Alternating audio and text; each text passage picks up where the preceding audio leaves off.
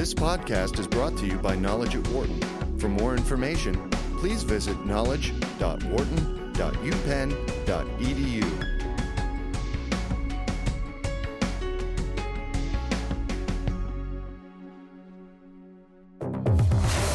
From the campus of the University of Pennsylvania Wharton School, this is Knowledge at Wharton on Business Radio. Here's your host, Dan Loney. Well, a lawsuit that's almost been ten years in the making has finally hit the courts. Apple is being sued by some of its competitors and consumers over changes it made back in two thousand six and two thousand seven to its iTunes software.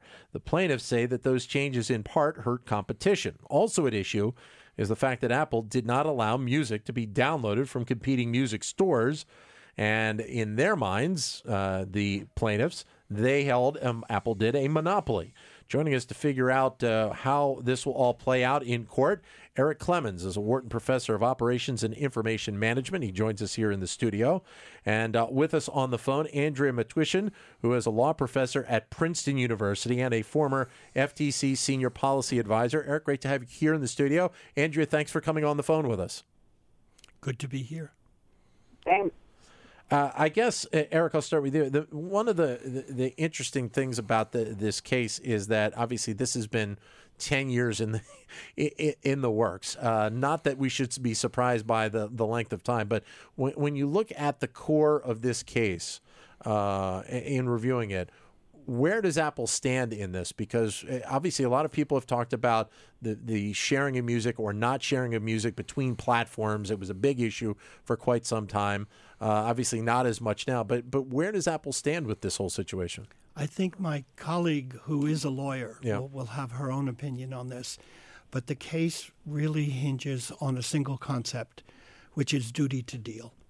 Duty to deal uh, determines when a competitor needs to provide services to its own uh, competitors and when refusing to provide those services does or does not uh, constitute anti-competitive monopoly behavior. Uh, it looks to me, and I've, I've got my own reasoning on this, but it looks to me like Apple is probably safe on the current definition of duty to deal, which I'd be happy to explain by examples. And then I think it would be great if um, if a real lawyer interpreted it as well. Uh, and Andrea, I will let you go from there. What is your uh, belief in terms of this case right now, and where does Apple stand?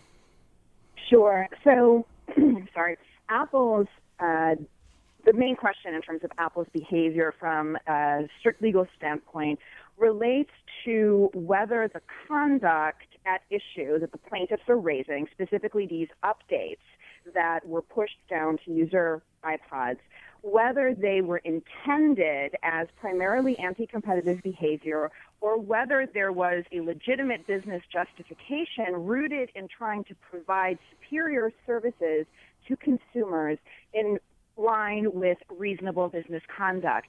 So this kind of an analysis from a legal antitrust standpoint would hinge on this question of intent and a reasonableness type of analysis, not a, a per se uh, analysis. And so the rule of reason that, that would be uh, applied by a, a court here would look at the justification that Apple alleges for these particular updates that the consumers in this case allege were driven by an undesirable consumer-harming anti-competitive motivation. Now, we'll, we'll talk about duty to deal in just a second, but but obviously one of the aspects of that is the videotape that was presented in court of Steve Jobs from several years ago uh, of basically a deposition he made and, and in part why they did what they did, correct?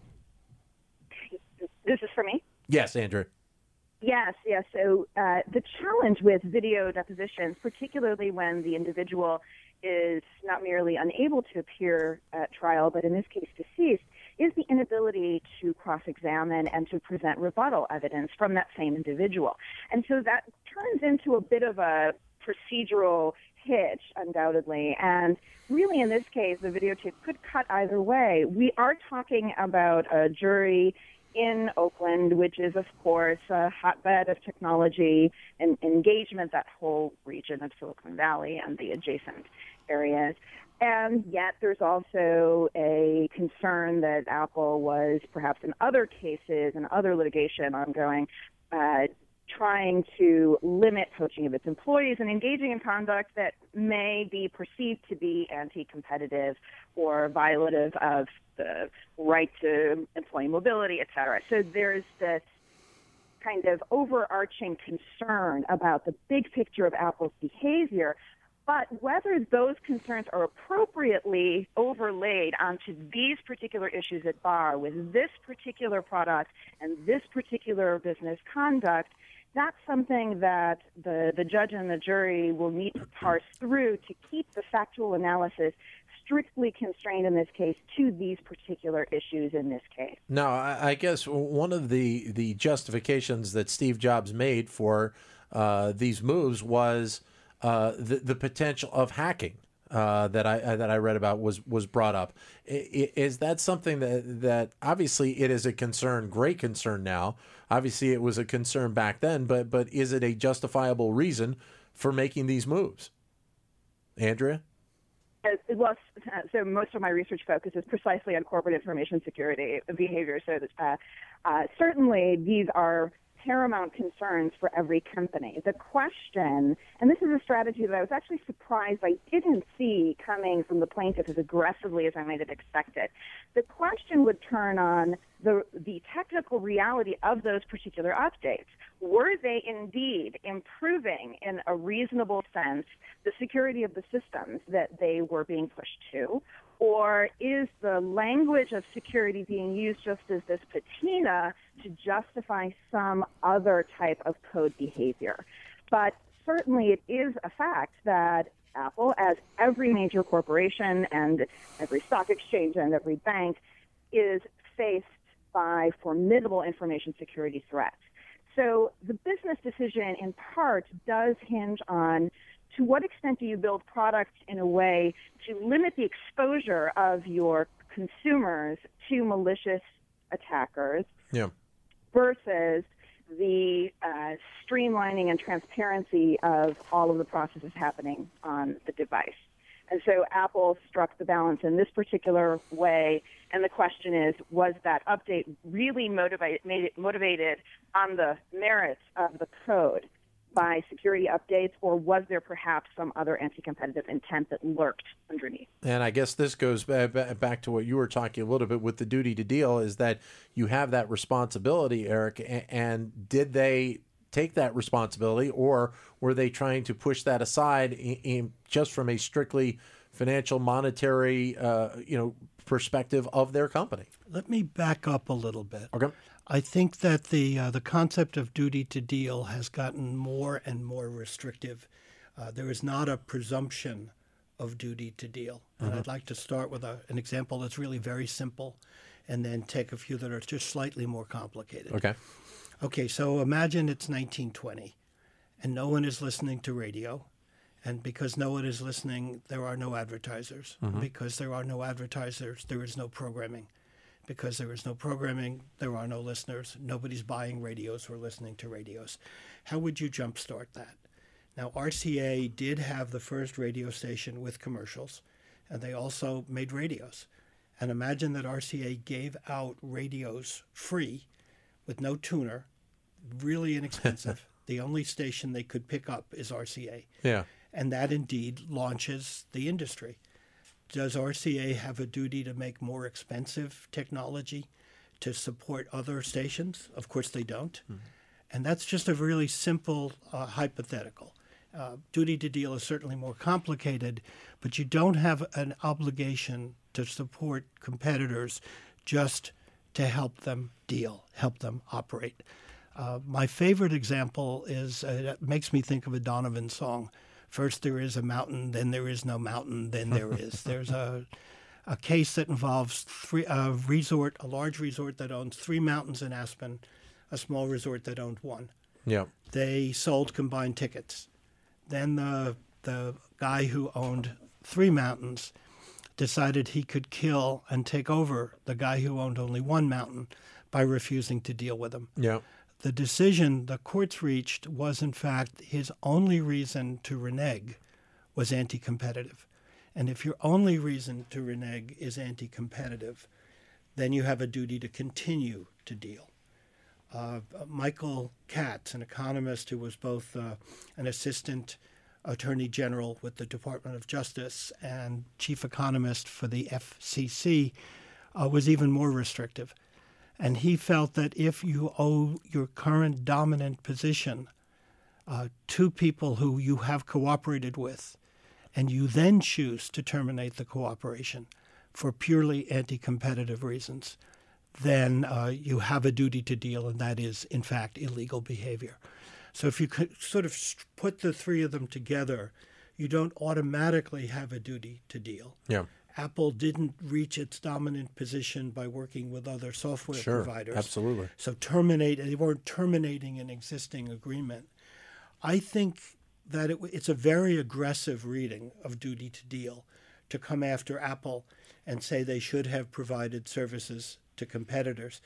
If Apple can argue credibly that um, they were obligated by their agreement with music owners to enforce digital rights management, which is, I think, one of the arguments they mm-hmm. made. And if hackers could somehow uh, render those D R M, digital rights management uh, uh, softwares, inoperable, then Apple was uh, between a rock and a hard place. They had obligations to music vendors. They had um, to they had to sell music. Yep. I don't think they violated agreements that Katz, uh, Doctor Katz would, would call anti-competitive. I, I think they're safe. Well, and, and Andrea, obviously part of this, as Eric mentioned, is the relationship that Apple had with the music companies uh, in terms of providing all of these songs for their consumers, th- that they had that business relationship in place. And, and the, I guess the question then is, which carries more weight, the relationship, the business relationship they had with uh, with the cons- uh, with uh, the record companies, or what their responsibility was to the to the industry as a whole?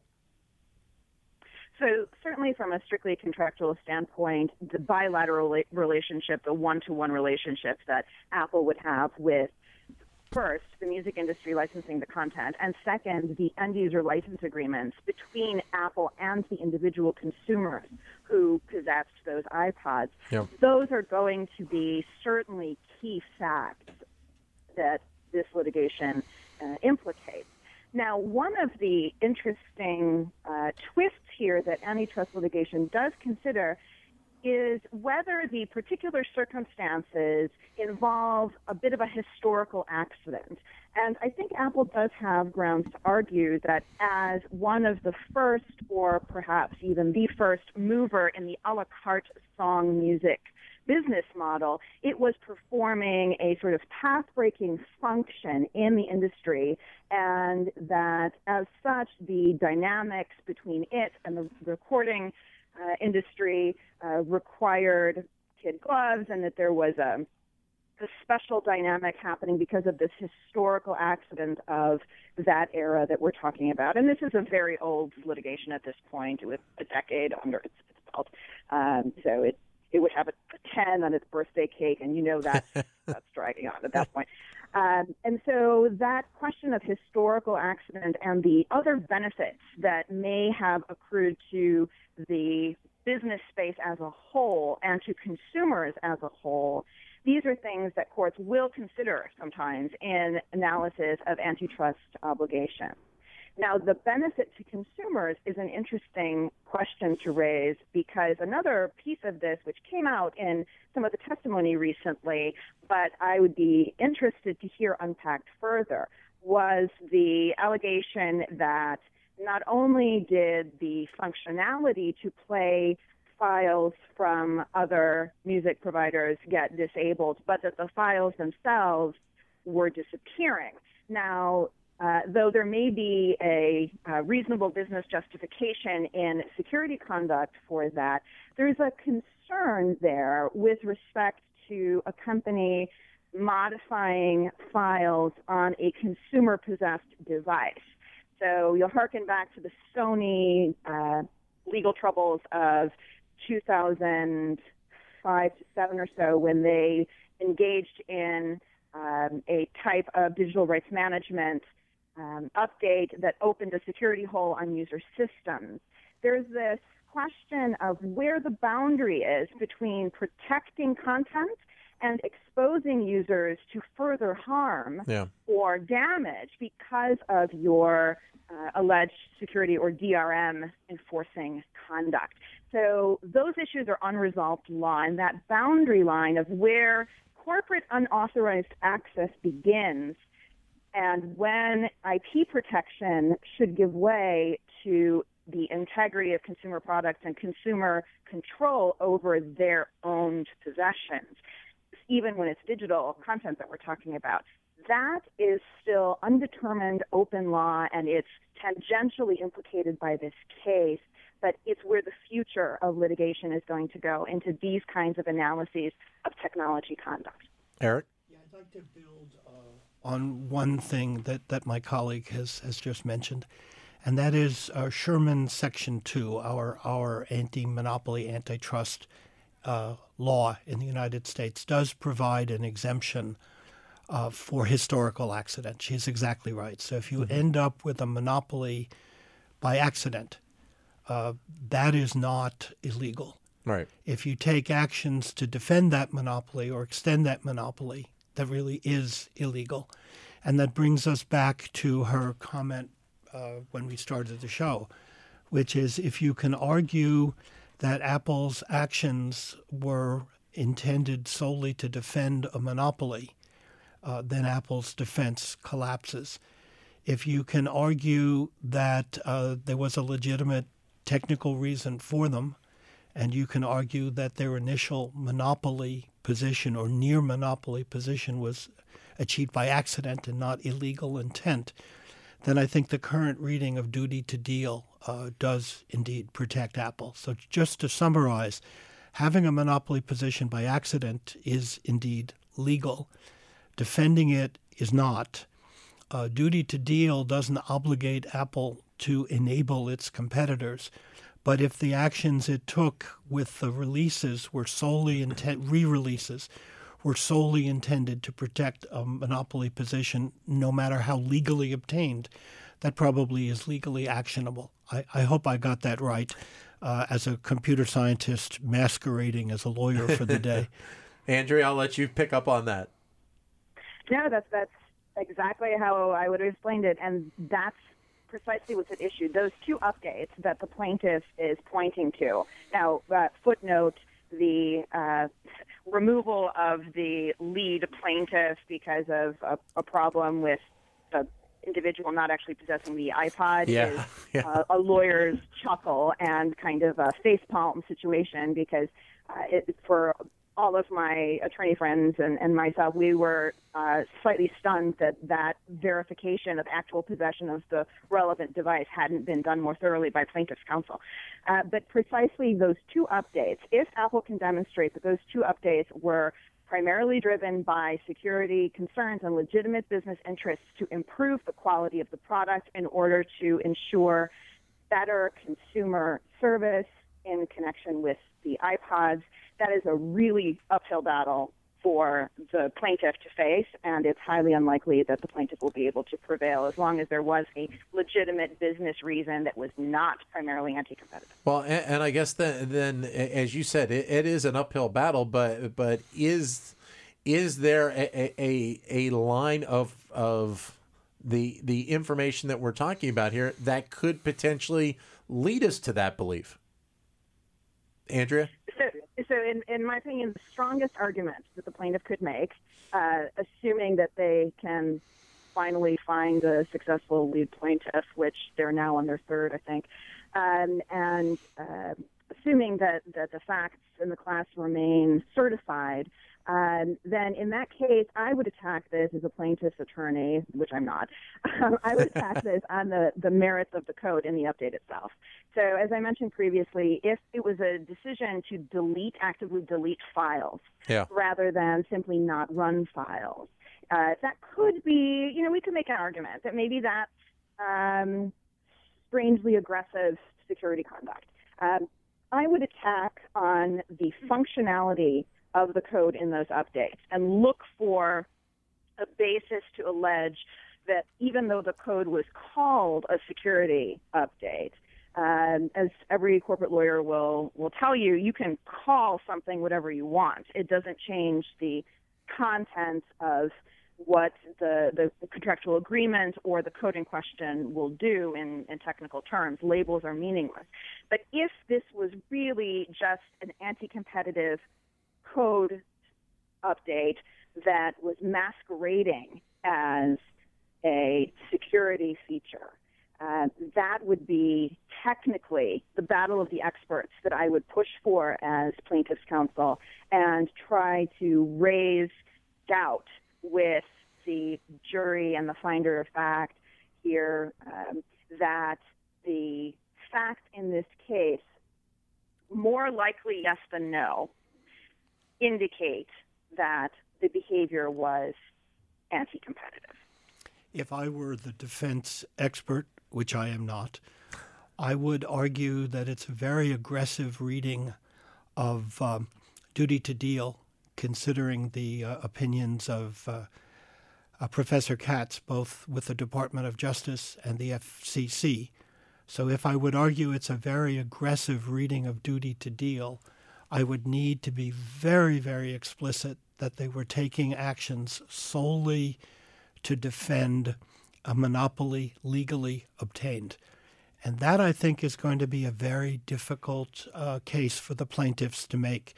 You'd need to argue that there was no benefit to the consumer. There was no absence of security mm-hmm. provided. There was no obligation uh, to record uh, owners, software, uh, content owners for Apple to take their actions. And I think that there is enough ambiguity in the case that it would be difficult to get a section t- uh, Sherman Section two violation, deliberate defense of a monopoly, and I think it would be difficult to argue duty to deal. I, I would think that being able to prove uh, that they were protecting a monopoly would be exceptionally hard to do, uh, it, because of the fact, as we were just talking here, you you can honestly sit back and look at this and, and see both both avenues as being a, a very strong possibility for being the case. Am I am I not right, Andrea? Uh, in, in this particular fact pattern, I, I think that the, from my standpoint as an outsider, not being privy to all of the facts in the case, it's a tough argument to make that there wasn't sure. a legitimate business purpose, particularly when we're dealing with uh, the sections of antitrust law, such as the Clayton Act. We do an intent analysis in many cases, and so demonstrating intent would need to um, uh, be a, a situation where evidence was demonstrated that um, there was an absence of legitimate business concern, an absence of a genuine stream of emails around sure. security concerns, an absence of uh, talking about optimizations in the product, and that merely the uh, presence of these competitors was the driving force um, in the planning and execution of this update that was pushed out. Andrea, I have to leave it there. Thank you very much for joining us on the phone. Eric, thanks for coming into the studio. Great uh, uh, conversation, and we'll see how this all plays out uh, in the next uh, several days. Uh, Andrea Matwyshyn, who is a law professor at Princeton, Eric Clemens, Wharton Professor of Operations and Information Management. For more business news and analysis from Knowledge at Wharton, please visit knowledge dot wharton dot u penn dot e d u.